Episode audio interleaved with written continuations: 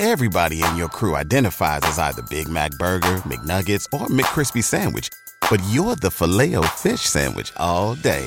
That crispy fish, that savory tartar sauce, that melty cheese, that pillowy bun. Yeah, you get it. Every time. And if you love the filet of fish, right now you can catch two of the classics you love for just $6. Limited time only. Price and participation may vary. Cannot be combined with any other offer. Single item at regular price. Ba da ba ba ba.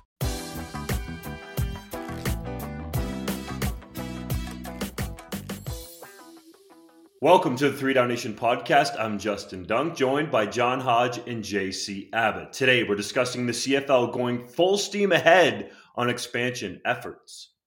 The first edition of Three Down Nation's 2023 CFL mock draft. A Winnipeg store taking a shot at the Saskatchewan Roughriders. Two players with Canadian ties making bank in NFL free agency and the passing of legendary CFL and NFL coach Bud Grant. But first, the Montreal Alouettes have officially been sold to local billionaire Pierre Karl Péladeau. The 61 year old tried unsuccessfully to buy the Montreal Canadiens in 2009 and has been unsuccessful since in his attempt to bring an NHL team to Quebec City. He also briefly served as the leader of the separatist Parti Québécois from 2015 to 2016. Péladeau spoke at a lengthy introductory press conference and made it clear that he bought the Alouettes for the value it brings to the community, doesn't appear concerned with trying to turn a profit. What are your thoughts on his purchase of the franchise? You know, I had some skepticism because of Péladeau's history, and I was very intrigued to see what he would be like in front of the media at the introductory press conference. And to me, he said all the right things. You never want to see a CFL owner stand in front of the crowd and start talking about profits or revenue because then you know they're not going to be in it long term. Of course, Pierre Karl Péladeau wants to make revenue. He wants to make the Alouettes a profitable franchise, but he seems to have his feet on the ground and understanding that that's a long term play, that this is going to take significant invest- investment. And he understands that this is a move for the community. It's a move of civic pride. He talked about being a proud Montrealer. That was music to my ears in terms of putting my mind at ease about the future of the Alouettes franchise when you have a deep pocketed owner who seems, at least publicly, to understand what owning a CFL franchise is all about. The one sort of red flag that got thrown up in this press conference, though, was when he was discussing TV broadcast rights and his relationship with Bell Media, which of course owns the CFL's official broadcaster TSN and their French language affiliate RDS. This is a very contentious relationship between Péladeau's company and Bell on a number of fronts. He talked about how competition is great and how Bell now knows what they're capable of. It's clear that there is going to be a little bit of friction there going forward, and Péladeau may indeed be thinking long term about taking a run at some French language broadcast rights for the CFL, which has traditionally not been something the league has done and separated it from the rest. So, this is going to be a very intriguing dynamic going forward in terms of one of the CFL's newest owners, most powerful owners in terms of how much money he has behind him being in conflict with the league's most important financial partner. I don't think that Péladeau's broadcast wants potentially are a red flag. If anything, this could be very beneficial for the CFL. And guys, we see it all the time on the site when we write about anything that has to do with TSN. There are a lot of fans out there that feel like it could actually be more beneficial for the league if there were games on multiple networks. Now, I need to preface that by saying TSN has done a remarkable job. They pay in and around $50 million for those exclusive broadcast rights currently to broadcast all of the CFL preseason games if they wanted to, the regular season games, playoffs, and of course the Grey Cup. So TSN has certainly been a great partner for the CFL in terms of the money that the league is deriving from that broadcast partnership.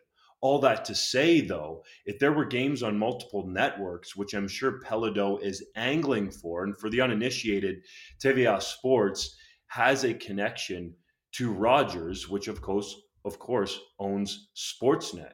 When I was on the Vanier Cup broadcast for Sportsnet, the rights were with TVA Sports, and TVA Sports still has the rights for the Vanier Cup, which has made it tricky for TSN to want to enter that fray and potentially broadcast the Vanier Cup because of that lack of synergy in terms of the parent companies there. So I really think that in actuality, Péladeau talking about competition and pumping out his chest and saying that he was happy about taking business away from Bell could be an overall net positive for the CFL. I love that he was out front about this and didn't hide from those types of questions. Whereas time and time again, Randy Ambrosie gets asked questions and he doesn't even answer them. He paints this glorious picture of the greatest sports league in the world that is the CFL. And boys, we do love it.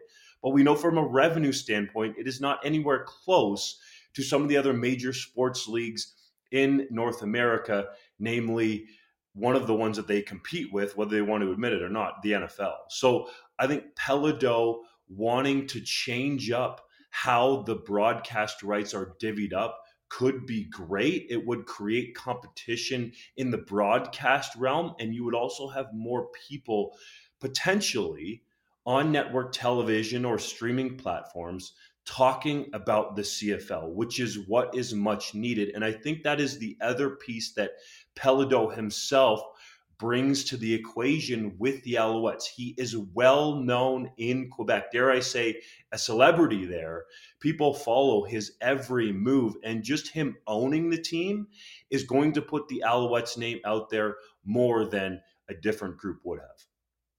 Well, let's talk about this too. We talked a little bit about the Videotron Center, which is the incredible, almost 20,000 seat arena that was built in Quebec City. We touched on the podcast a little bit last week. I did some more reading, boys.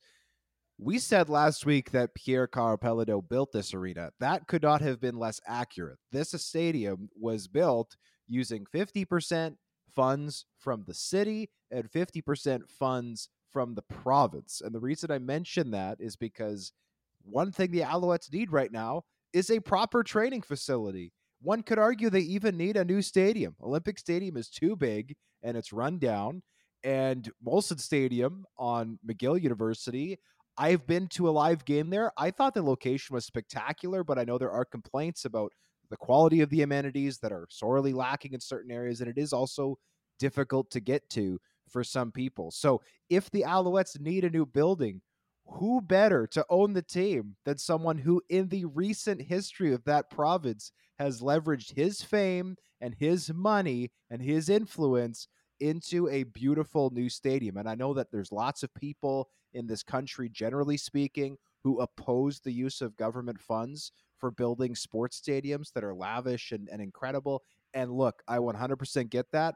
I'm not here to talk about whether that is a good or a bad thing. What I am saying is Pierre Karl Péladeau has successfully leveraged all of those things in recent memory into a brand new beautiful arena that is servicing the Quebec City community with the Quebec Ramparts. And obviously the goal, of course, was to get an NHL team there. That has not materialized. But if if anybody, right, was going to own this team, you you'd say on your wish list, we want local, we want rich, and we want somebody who could potentially get a building. Check, check, check. And Obviously, Péladeau, I watched the whole press conference. I only understood about a third of it. I know my elementary school French teachers would have been remarkably disappointed at how little of the French language aspect I understood.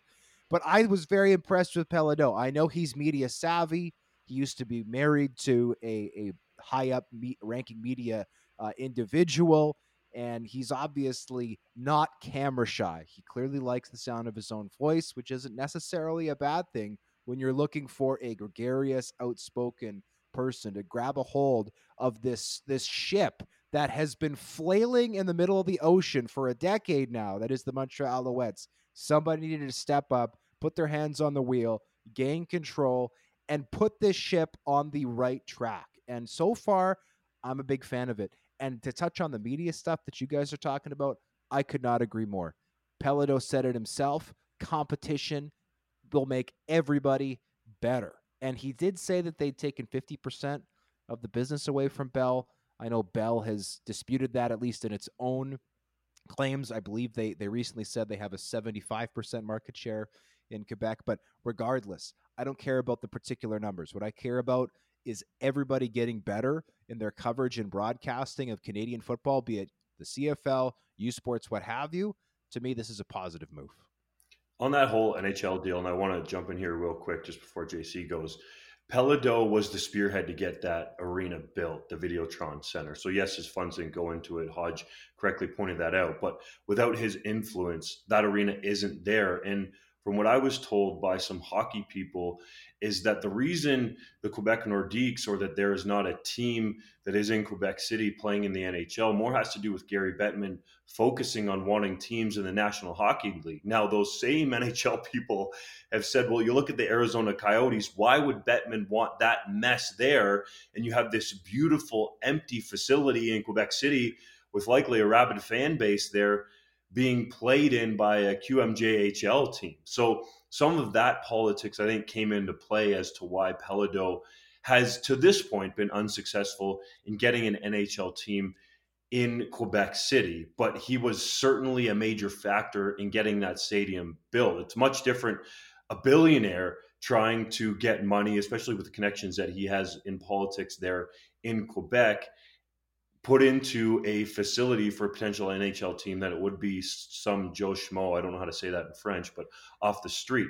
And on the note of public on the note of public funds being used for sports facilities, Laval University built a brand new sports complex and their athletic center is immaculate. Obviously, the stadium there for football is great at PEPS. They have an indoor facility right beside it, but all of the other sports have great facilities there that play at a collegiate level at Laval University. And from what I was told, a lot of, if not all of that money, was public money. So Quebec as a province invests in sport. They invest in football, particularly for our focuses, and that's shown by the quality of C- CEGEP football out there, and then the university teams that are there, namely Laval and the University of Montreal, and also the amount of talent that has gone from Quebec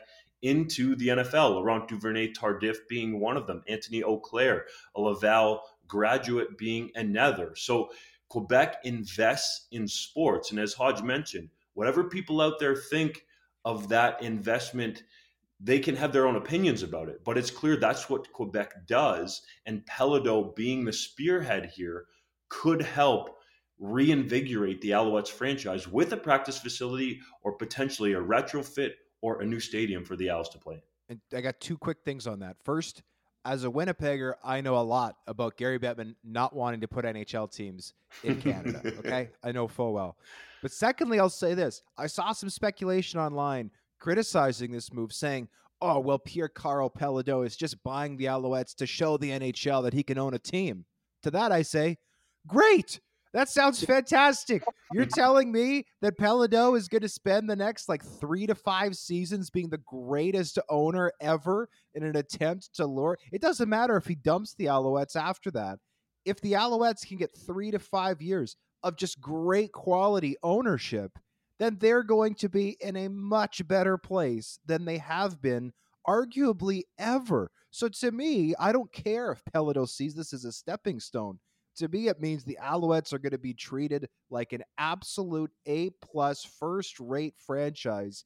And we know that quality ownership not only wins on the field, but off the field. So to me, that is also not a negative. In fact, I think it is a huge positive for the Alouettes if that is in fact Péladeau's plan.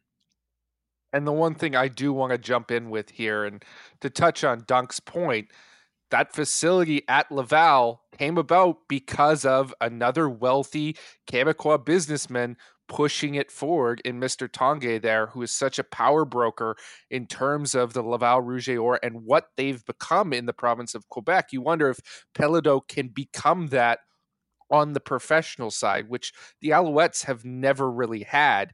And the one thing I'll add to your checklist from earlier, Hodge, when you're going down the list of all the things that you want to see in a new owner and how Pierre Karl Péladeau hits on them, the last one, the media connections. And I don't think we can hammer this down enough. We've talked about it on the broadcast side, but simply from a publicity side, Pierre Karl Péladeau, even though he's keeping Quebec Quebecor and his company sort of at arm's length from the Alouettes at this stage, right? It's a personal asset.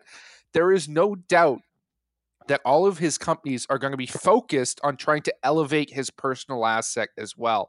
And what that means is more coverage for the Alouettes on TVA Sports, more coverage for the Alouettes in print journalism, in his francophone papers, all things that are desperately needed. All of a sudden, there is focus going to be placed on the Alouettes that wasn't there before, and more people are going to see it. That means more butts and seats and a better franchise down the line. Randy Ambrosie was in Winnipeg, Hodge's neck of the woods, on Tuesday to formally announce the 112th Grey Cup being played at IG Field in November 2025. Hodge, you reported the goodies from the presser, including what the commissioner said about the league turning its focus to expansion. Do you think the CFL is going to make substantial, tangible headway on adding a 10th team in the coming months? I mean, my short answer is no. I think the CFL is right to make this their next focus. Ambrosie talked about how the last six weeks have been 100% focused on the Alouette sale. That is now done. He talked about how obviously getting the Grey Cup awarded. And by the way, the CFL is making a concerted effort to award Grey Cups earlier. It used to be that Grey Cups were announced around 18 months out. They've now added a year to that. I asked if we're going to get an announcement about 2026 sometime soon, and Ambrosie said no, probably about this time next year. We'll learn where the 2026 Grey Cup is. By the way, if I was a betting man, I put my money on Montreal because they haven't had it in the longest. They haven't had it since 2008. It's been almost 20 years if they get it in 2026. And who knows? Maybe there'll even, this is very wishful thinking, but maybe there'll even be a, a facility there that they could use for that, a new one that they could use for that. Péladeau can build it that quick? Hey, if Péladeau can can build a 20,000 seat arena in Quebec City in four years, who's to say what he could do with modern technology in Montreal in three years? But we'll see. Anyways, they, I mean, and obviously they could host it at the Big O as long as they throw some lipstick on it and you know put some duct tape around the girders that are that are collapsing and and, and all that. But anyways, side point. Getting back to the question, which is Halifax. This is something the CFL has been tacitly working towards. It would appear for 40 years. And for all the success that, you know, the economic reports saying, you know, oh, a $12 million impact in 2022 for Touchdown Atlantic in Wolfville, Nova Scotia, where you both were. The first Touchdown Atlantic was in 2005, guys. Like if if a child was born when the first Touchdown Atlantic took place, they're graduating high school this year. Like this is not a new phenomenon. This is not a new this is something that the CFL has peddled with for far too long. It's time to take action. Now, you need an owner, you need a stadium. They've had people interested in becoming the new owners of this team. What they do not have is a stadium. They've since pivoted to a what what Randy Ambrosie calls a temporary permanent solution, where an existing stadium is is refurbished and upgraded and expanded and potentially right could serve as a permanent facility in the future or a better more permanent solution could be fixed in the long term. But to me, this is something that is a huge priority for the CFL. There's a million positive reasons I listed them in my column today for the league to expand. And honestly, I'm almost of the opinion at this point that the league's power brokers, and by that I mean the existing teams with their governors and the league office itself, should consider owning this thing, at least for the start, right? We've seen upstart leagues, albeit not terribly successful ones down south, use that business model where the league owns all the teams with the long term plan of selling them off and getting their investment back. Who's to say that the league's nine teams and the league itself could, and obviously there'd be losses early, but you've got nine more regular season games. You've got far more tickets. Yes, you've got more expenses, but you're also garnering a lot more revenue from having a, a 10th team. And also, boys, you've got a balanced schedule, which doesn't have these awkward buys that nobody likes randomly dispersed throughout the year. So to me, if the CFL is serious about this and growing all those revenues that could be had out east, they need to make this happen. They need to make it happen quickly. And in my opinion, they should be ready to even go as far as to own it them. This is my opinion. Own it themselves and look to secure a long-term owner in the long term. It's absolutely crucial for the future of the league to add a 10th team and we can't emphasize that enough. In my mind, it's truly the only way to see substantial revenue growth within Canada. As much as we can improve things here and there and make different franchises better and and more fiscally responsible, adding another team is really the only way to tap into some of these markets that haven't been exploited in Canada yet. That's the reality. That's why the league is focused on it as well as for some of the scheduling things that Hodge just touched on. I think this shift in mindset from the CFL from a permanent, you know, professional stadium to more of a temporary permanent setup is significant and I think it it shows just how invested they are in making this happen sooner rather than later. Now, I have some concerns about that setup. A, where it's being proposed currently at St. Mary's University. We were there last year. I didn't necessarily see a space that would accommodate the type of stadium I envisioned. We'll see how it looks for this year's Touchdown Atlantic. I'm intrigued to see that. But also, this is something that's been done in the past in Halifax, and it's been done successfully to an extent. But the Halifax Wanderers, the Canadian Premier League team, their soccer team there in Halifax, has been wildly successful, especially when compared to other soccer clubs in Canada, particularly at that CPL level, right? They get 15,000 fans out to a level of soccer that is not very high by international standards. It's very well supported, which makes you think positively about what a CFL could, team could do in that city. But they operate out of one of those temporary permanent facilities in the Wanderer grounds. They've been pushing to get a better facility built there for this team because of the success they've shown, and they've get, gotten this about the same response that the CFL has gotten in terms of a, a local government that's unwilling to put in the money to do it. So my fear from the CFL perspective is you go in with this idea of a temporary permanent facility, you build something that can hold you for a little while, but that isn't necessarily up to the standards you want to have long term. You're in, you're invested in the market, you may even have success.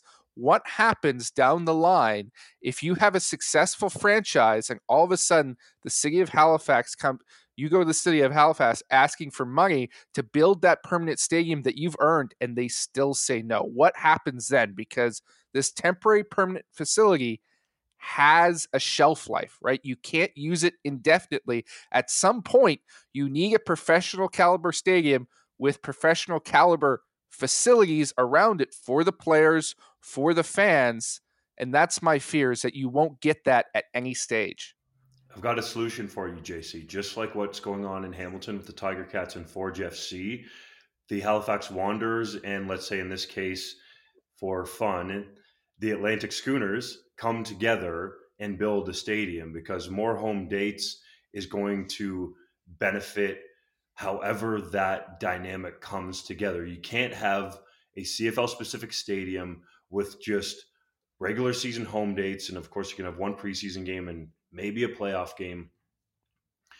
You have to have more dates in there than that. I think that would be the way that if the municipality of Halifax isn't going to give you a lot of money or any money, then you need to talk to the owners of the Halifax Wanderers and get an idea of what their appetite is for a stadium that would be multi-purpose. And that's what Mayor Mike Savage told me back in the summer, JC, when you and I were in Halifax, that CFL specific stadium will not happen. It needs to be a multi-use facility for the Halifax government to consider putting money into it. And it wasn't too long ago that there was a vote that passed in Halifax to give the CFL conditionally, or the Atlantic Schooners, I should say, $20 million towards a stadium. Like that was one major step that had gone through pre pandemic. Now it's much different in this I guess we'll call it post pandemic world that we're living in with what governments have had to deal with financially. But I think there is an avenue there. And to me, it's very easy. You play at St. Mary's University, you put as many seats in there as you can, you create the demand, you create the excitement, you show the sustained economic impact in that city.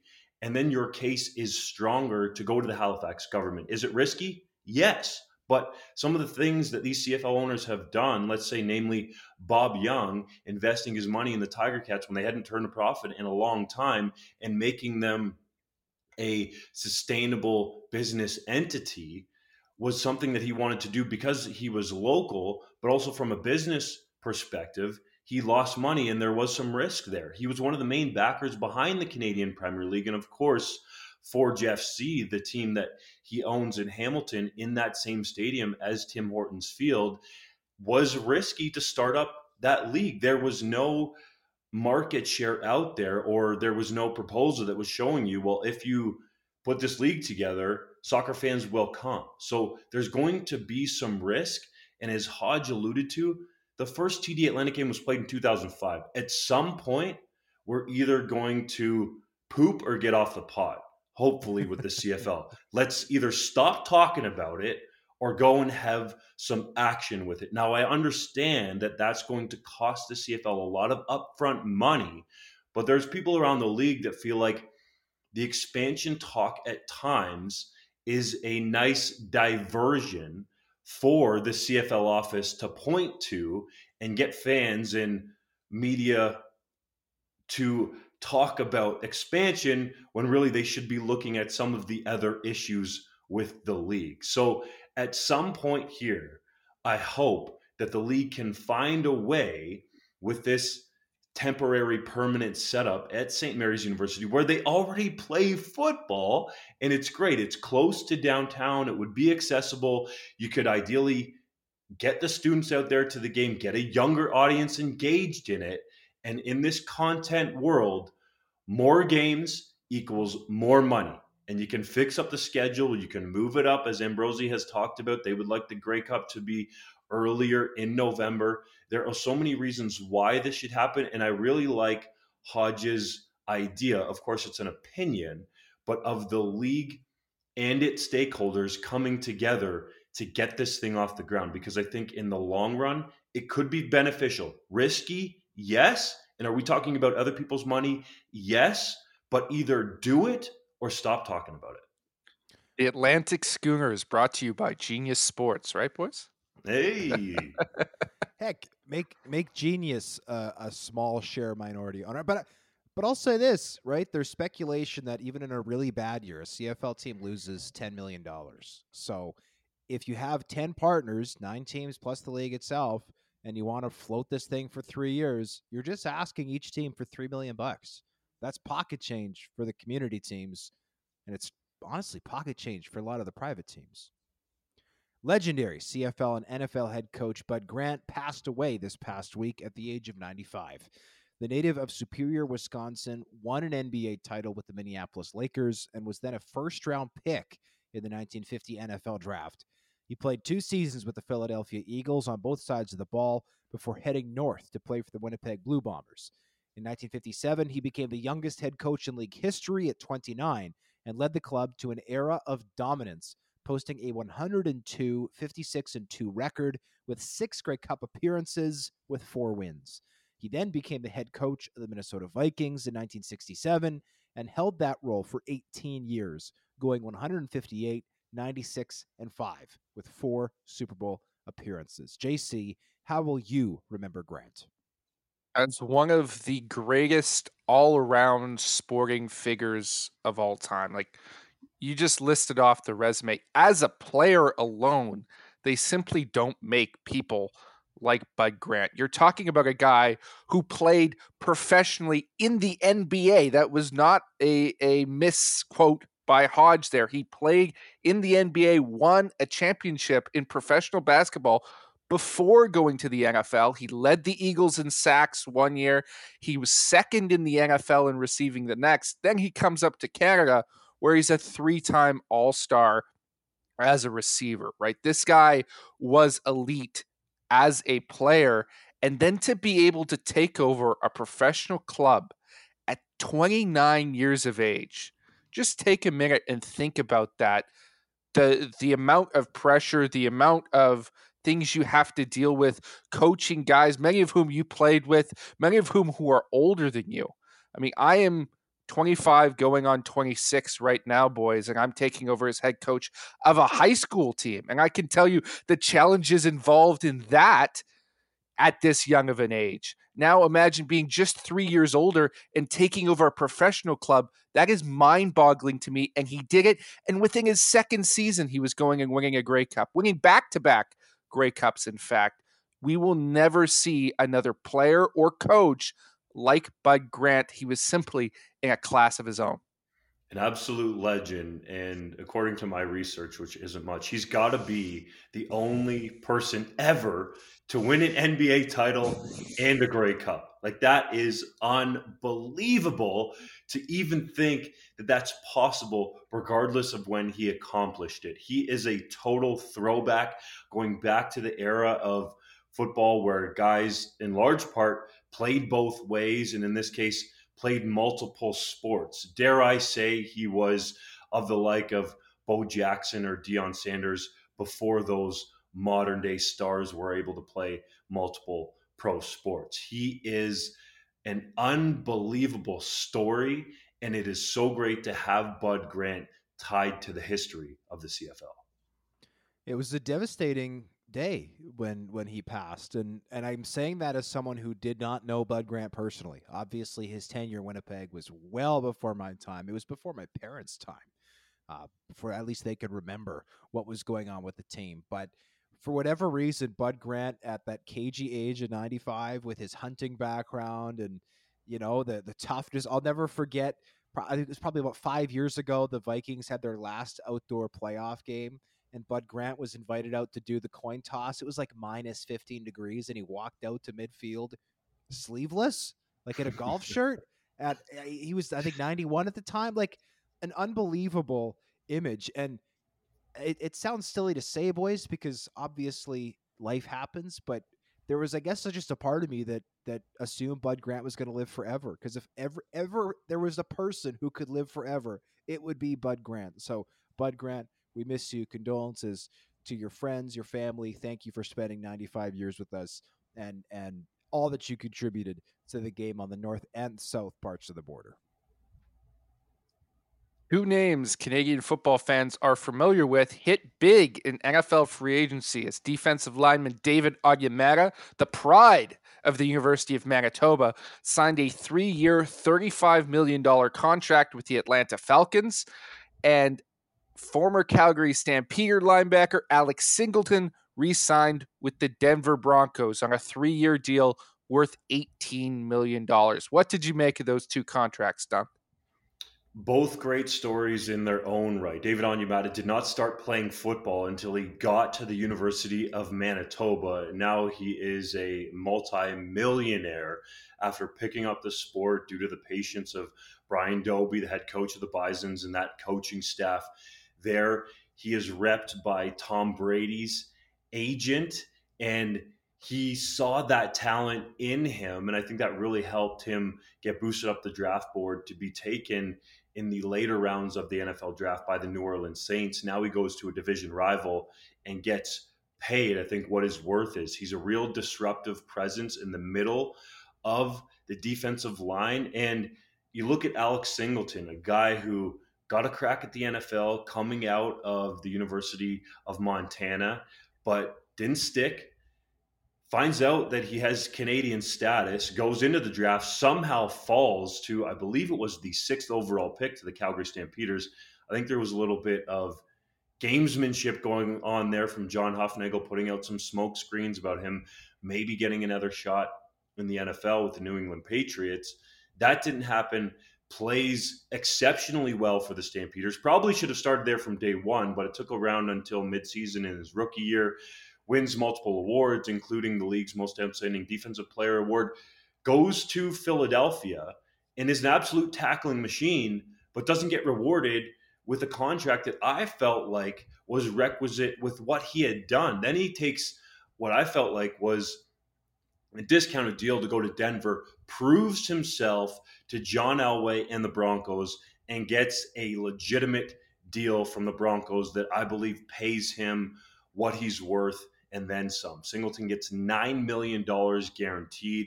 Of course, that value, as JC mentioned, is worth up to 18 million. That's life changing money for Singleton. And I think he deserves it because he continued to stay at it. And this is an example of when some people say, oh, well, that guy will never get a shot in the NFL or this guy will never get a shot in the NFL. Not just Singleton, but Onyemata as well.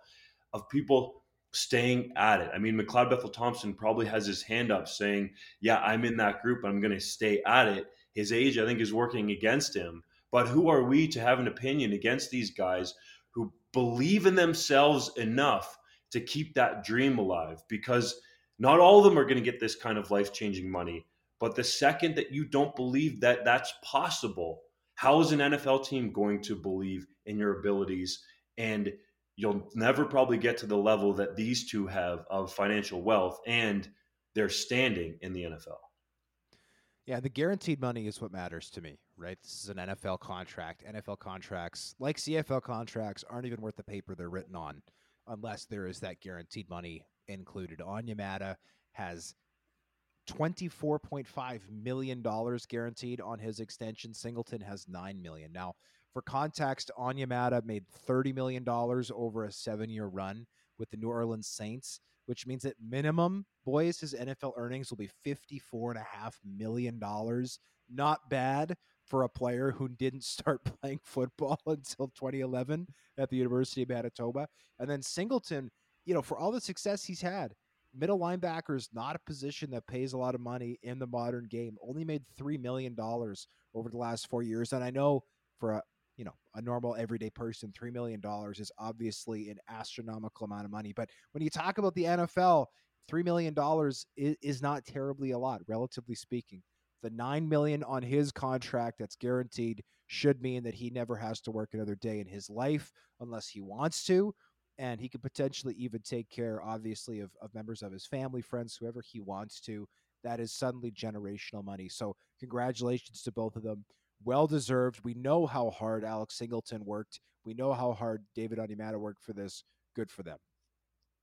We've touched on the story of Onyemata a couple times here and how he started at the University of Manitoba. I saw this on Twitter, so this is an original thought, and I don't remember who did it, so I can't credit them. But I thought it was it was a great comment that I saw. Onyemata showed up at Brian Dobie's door because a friend told him he should play football that has to be the greatest friend in the history of friends. Like, I hope he's getting some kickbacks here because that guy changed Onyemata's life in a way that that very few people can ever do. I mean, he is he is living lavishly. He's sacking Tom Brady. He is making us all very proud the ones of us who watched him in the Canada West. And for Singleton, I hope this deal is an indication that he's finally going to get the respect he deserves in the NFL. Even with that contract where he signed with Denver last year, he didn't start out as a starter, right? They didn't really want him on the field. And then he seized that job after a couple weeks and again put up another 100 tackle season as he has throughout his NFL career. He deserves it. He's one of the more underrated players in the NFL, and finally to see him get significant guaranteed money is very heartening. You probably read that fact on Three Down Nation, JC, and just realized it now. Well, I, I, I knew the fact, but I saw the comment that it was the best friend ever. Someone else well, did that. I, I'm not joke stealing here. I'm not well, joke and stealing. and it's a breaking news. Do you guys want to know the name of that friend? John. What was it? I'm kidding. You, you but I you want you want some, you want the kickbacks, right? I want that. I, I at the very least, I feel like if I was the friend, I'd be entitled to a flight out to Atlanta for a game with the VIP treatment. So uh, I'll put that out there in the universe. But no, just to be clear, I am joking. I'm not that friend. I wish I was. Carter Chow, for the record, was Onyemata's agent and still is, and he's part of the sports agency with Don Yee that represents Tom Brady. And I think that's what really helped put Onyemata on the map. And I say that because we're going through a situation that a lot of people are looking at in the NFL right now. Lamar Jackson without an agent. And I don't think it's going to work out as well for him as it could have if he had an agent. So Carter Chow being tied to Onyemata really gave Onyemata some name power because Chow was starting to tell teams how good that he was. So I think that boosted his draft stock in and of itself. Of course, you have to have the measurables, and he absolutely had a ultra athletic testing day there at the University of Manitoba where a bunch of NFL teams showed up. And it's not like these personnel evaluators or talent evaluators are clamoring, no offense, Hodge, to come up to Winnipeg in the winter to watch an athlete, but he was that good to draw a bunch of NFL scouts there and then get taken. I believe it was in the fourth round of the NFL draft. Is that right, fellas? Fourth round? Yes, and the Saints traded up to take him. Yeah, I think they traded two fifth rounders to two get fifths to get it. And yeah, and and by the way, in other news, ESPN reported today that the Saints have signed Canadian defensive lineman Nathan Shepard. So obviously, the Saints losing Onyemata in free agency, they thought we need to go find another Canadian defensive tackle. I love, by the way, that the Saints appear more committed to starting a defensive tackle who's Canadian than some CFL teams do. And there's no ratio down there, boys. Hodge, your much anticipated first mock draft is out ahead of the upcoming CFL Combine in Edmonton. You've got Peterborough native Jared Wayne going first overall to the Ottawa Redblacks out of the University of Pittsburgh. Why do you have Wayne going number one? Well, I've got Wayne there because I don't think that he has a great chance of getting drafted. This year's NFL draft is loaded at the receiver position. That's not a slight against him. He was a second team all ACC selection this past year, had almost a thousand yards in what was a pretty run heavy attack at Pitt. That being said, Jared Wayne, I don't think is a burner. I don't think he's a guy who's going to run a, a 4 4. He's 6'3, 200 pounds. I think he's probably going to run in the 4 6s, which is generally not where NFL teams want to see prospects run. I'd also quickly point out that some incredibly impressive NFL receivers in the modern and historic game ran around there, and a lot of great CFL receivers have ran along there. I think, if I remember correctly, a Darius Bowman, who could very well end up in the in the Hall of Fame, ran like a four seven five back in the day. So to me, Jared Wayne, depending on his NFL interest, will be a candidate for that first overall pick. We know that Ottawa needs to upgrade their receiving core. I don't care if you're talking Canadian or Americans. I think they need to get more explosive in that offense to support Jeremiah Masoli. So to me, that is my projected pick at the moment. But obviously, boys, this can all change. Jared Wayne is going to be participating in Pitt's Pro Day on March 29th. And if he proves me wrong and goes out runs like a 4.38, then I think the chances of him going first overall in the CFL draft plummet to basically zero. That being said, I will say, give myself a little bit of credit. In my first mock draft last season, of the nine players I mocked in the first round of the draft, five got taken in the first round. Three others fell to the top half of the second round of the draft. So things change at the combine. They change with NFL Pro Days. They change with all kinds of stuff. But last year, I got five out of the nine right, at least in the first round. And I'm hoping to improve upon that this year. Come on, Hodge. Not not good enough. We need we need all nine to be accurate. Come on. well, I'll That's say this: expecta- expectations of perfection here, Hodge. Well, the the mock. I'll say this: if, if you ever want to feel stupid, make a mock draft because you'll get it just the way you want it. You get it perfect, and then you come back to it the next day and you look at it and you're like, "This is the worst thing I've ever seen," and you change everything, and then you come back the day after and you change it back to the way you had it. Like it is a very very difficult exercise, one that is often done in futility, I will add. It's fun, but man, it's challenging. And I'm hoping that I'm able to improve my accuracy this year and then also improve my accuracy, obviously, on the next edition of my mock draft, which I anticipate will be out sometime between the combine and the draft on May 2nd. That's exactly why, Hodge. I am happy that you do the mock drafts now because I feel like there is so much wasted time that goes along with it battling smoke screens behind the scenes of people trying to get you to put guys in the first round that they really don't even think have a chance to go there. And I think if memory serves, and I forgot much of this, which I actually am kind of happy about, the best year that I ever had in the first round, I think, was six out of nine.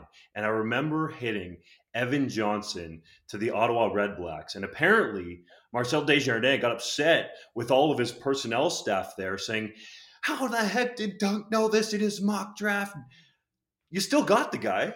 So why does it matter? But it is extremely hard. And for people that continuously ask Hodge where the mock is, part of the reason why it doesn't come out super early is because there's a lot that goes into it and he's trying to be as accurate as possible with all these people trying to get him to think in different ways about stuff that's actually not going to happen and divert his attention elsewhere but this is the truest mock draft of them all through and through not just the first round but overall Hodge usually has guys in the right ranges, except for the absolute surprises that some scouts like to keep ultra secret. Like Cole Nelson, we talk about Cole Nelson now. yes. Well, there, there don't also... remind me about Cole Nelson. I don't remind the, the Edmonton about Cole Nelson. They don't want to be reminded either. Or Brock Sunderland. Yeah, there there are also times where teams just go completely off the board, but and, and I will also say, and this is in my mock drafts, uh, it is informed speculation. I am trying to be accurate with predictions, but at the same time, I do like throwing my own analysis in there. And there have been times where if teams took not not all the time, I'm off base sometimes. Full admission on my part of that. But there are times where looking back at some of my previous mock drafts, teams would have been smarter to go with my selection than the guy they ended up picking. That's the way it goes. it's no time for a heritage but, moment. Go ahead, JC. Before we move on, I do, I do think we need to speak a little bit about Jared Wayne because we made this all about Hodge and not about the guy he's got number one overall. And I will say, if it were to take place that he goes direct to the CFL, he would be an impact player right off the bat. I really believe that he's an excellent route runner. He's extremely physical across the middle in my mind. The son of a former CFL linebacker. He would be an excellent addition to any team. And I bet Ottawa's hoping you're right, Hodge, and that he's there. Well, and I'll also say this I've talked to individuals around the league who are convinced that Jared Wayne will be a career NFLer. I've also talked to people who think he's going to be in the CFL next year. So there's there's there's a debate amongst uh, some of those folks, some of whom, as Dunk said, could be purposely trying to mislead me. So it's a it's a it's a tough exercise, but it's a fun one. As much as I uh, as as as much as it drives me crazy sometimes, it is fun. Hodges Heritage Moment on this day in 1965. Nine play representatives from each of the league's nine teams flew to Toronto to meet with John Agro, who became the first legal counsel for the CFL Players Association. The CFLPA tweeted about it today following a prompt from the CFL Reddit Twitter page. He posted a screenshot of an article from the Hamilton Spectator dating all the way back to this day. Almost, what is that, boys? That's 70, 60 years ago? My goodness, long time.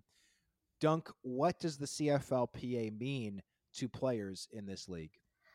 It's come a long way, especially in recent years under the guidance of President Solomon Elimimian, and it means that players more and more are getting fair contracts and also a fair split of the revenue. That was a major part of the last deal was the revenue sharing with the players and I hope that the players can secure more of that in the future as the league hopefully gets itself in a position where it's more stable financially. I think Pierre Karl Péladeau will help do that. One interesting note Sportsnet anchor Carly Agro is the proud granddaughter of John Agro, who got this whole thing started. So I think the players need to know this history because it's important and it helps them now in the modern day.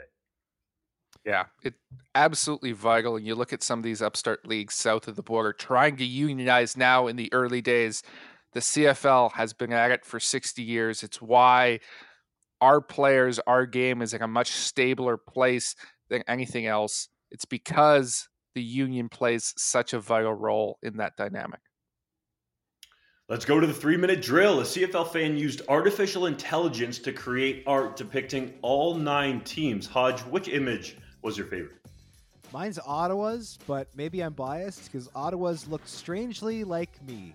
It really did. And if you haven't seen it, there have been multiple memes made about me and the Ottawa Redblacks Lumberjack, which I think, by the way, is fantastic. I'm flattered.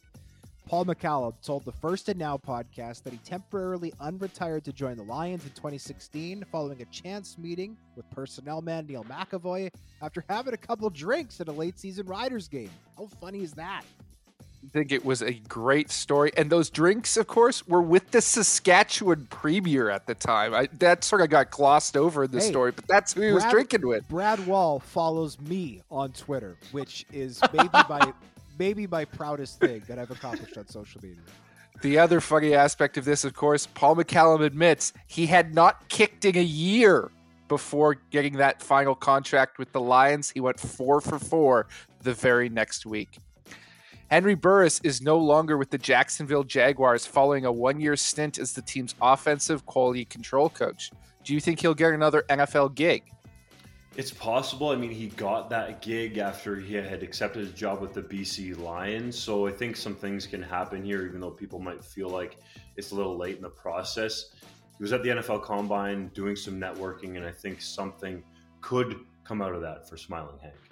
A Winnipeg Restore location puts Saskatchewan Roughriders gloves on sale for $1, just a loonie if they still exist, with a sign that read, Ugly Gloves. Would you pay one dollar or a loonie for Riders gloves? Of course I would. Yeah, I, I like the Riders look, and at the very least, I could turn around and flip them to Rider fans for a large profit. A dollar? you kidding me? The Argos added Canadian receiver David Ungerer III, who recently spent time with the Hamilton Tiger Cats. Is that a good fit? solid depth addition, particularly if Toronto opts to start two Canadian receivers at any point next season. They've got Kurleigh Gittens Jr., he's a lock. Jean Brissett's going to have to get an opportunity at some point. Ungerer can be a depth piece in behind those two guys. Former CFL head coach Jaime Elizondo has been demoted by the XFL's San Antonio Brahmas, moving from offensive coordinator to receivers coach. That must sting, right? Ooh, it has to. It's not been a good string recently for Elizondo in the XFL or the CFL, considering his season at the helm of the Edmonton football team. There are probably some people in the CFL saying, I told you so. Elizondo had a bit of a reputation for having a massive ego for what he had done in Ottawa, and I think turned off a lot of people, which is why it might be hard for him to get back in the CFL. In a story you broke, Hodge, the Los Angeles Rams tendered the contract of Canadian defensive lineman Michael Hoecht, keeping him with the team through 2023. Is that a smart move? It is. He was undrafted in 2020, spent a couple years, well, one year on the PR, one year in a depth role. He had four and a half sacks last year, boys. This guy is becoming a bona fide starter. They've invested in him, and it's time for him to get a chance to be a full time starter, in my view, in 2023. The BC Lions have created a new ticket program to help fans on Vancouver Island and the BC interior get to games this season. Can that help fill BC Place? It absolutely can. We saw it work during their playoff game last year. They bust people in from all over. It was a fantastic atmosphere. This is going to make it so that can be the case week after week. I love this move by the Lions and owner Amar Doman. Edmonton Oilers assistant GM Bill Scott, the son of longtime sports agent Gil Scott, used to be a water boy for the Toronto Argonauts. Did you know that, Dunk? I did, and it's a really cool CFL connection that ties in so many things at some points. And JC, you did a great article around the Super Bowl that had Canadian connections to the Super Bowl. I feel like you can look a lot of things at a lot of things with CFL ties in. This is just one of them. Of course, the Oilers are hoping to win a Grey Cup with Connor McDavid, but until he gets that title, I don't think we can put him in the realm of an athlete like a Doug Flutie in the CFL. Former CFL QB Dakota Prukop officially signed with the New Jersey Generals of the USFL after choosing not to sign back with Winnipeg following the 2022 season. Is that an ideal situation for him? Well, I've tentatively booked an interview with Prukop about his decision to sign in the USFL, so I'm hoping to get the word right from the horse's mouth. But to me, this is about trying to get a starting opportunity. He was the third stringer, short yardage QB in Winnipeg this past year. I think at the age of 29, he's looking to be a starter somewhere. So if he's able to do that in the USFL, good for him. His head coach, by the way, will be Mike Riley, not to be confused with the former quarterback out in Edmonton and BC, but Mike Riley, the head coach who won two Grey Cups with Winnipeg in 1988 and 1990. Last one, legendary Montreal Alouettes defensive lineman Glenn Weir has passed away at the age of 71. The native of London, Ontario, played 13 seasons with the Alouettes and Concordes, was named a five time All Star, and was inducted into the Canadian Football Hall of Fame in 2009. Three Down Nation extends its sincerest condolences to the family members and friends of Weir during this difficult time. We thank you as always for listening to the Three Down Nation podcast. Next week, the three of us are going to be at the Combine in Edmonton. Our podcast schedule is TBD, but do expect the show at some point while we are in Edmonton, checking out all the latest with the prospects ahead of the 2023 CFL Draft. Everybody in your crew identifies as either Big Mac Burger, McNuggets, or McCrispy Sandwich, but you're the Filet-O-Fish Sandwich all day that crispy fish, that savory tartar sauce, that melty cheese, that pillowy bun. Yeah, you get it every time. And if you love the filet of fish, right now you can catch two of the classics you love for just $6. Limited time only. Price and participation may vary. Cannot be combined with any other offer. Single item at regular price. Ba da ba ba ba.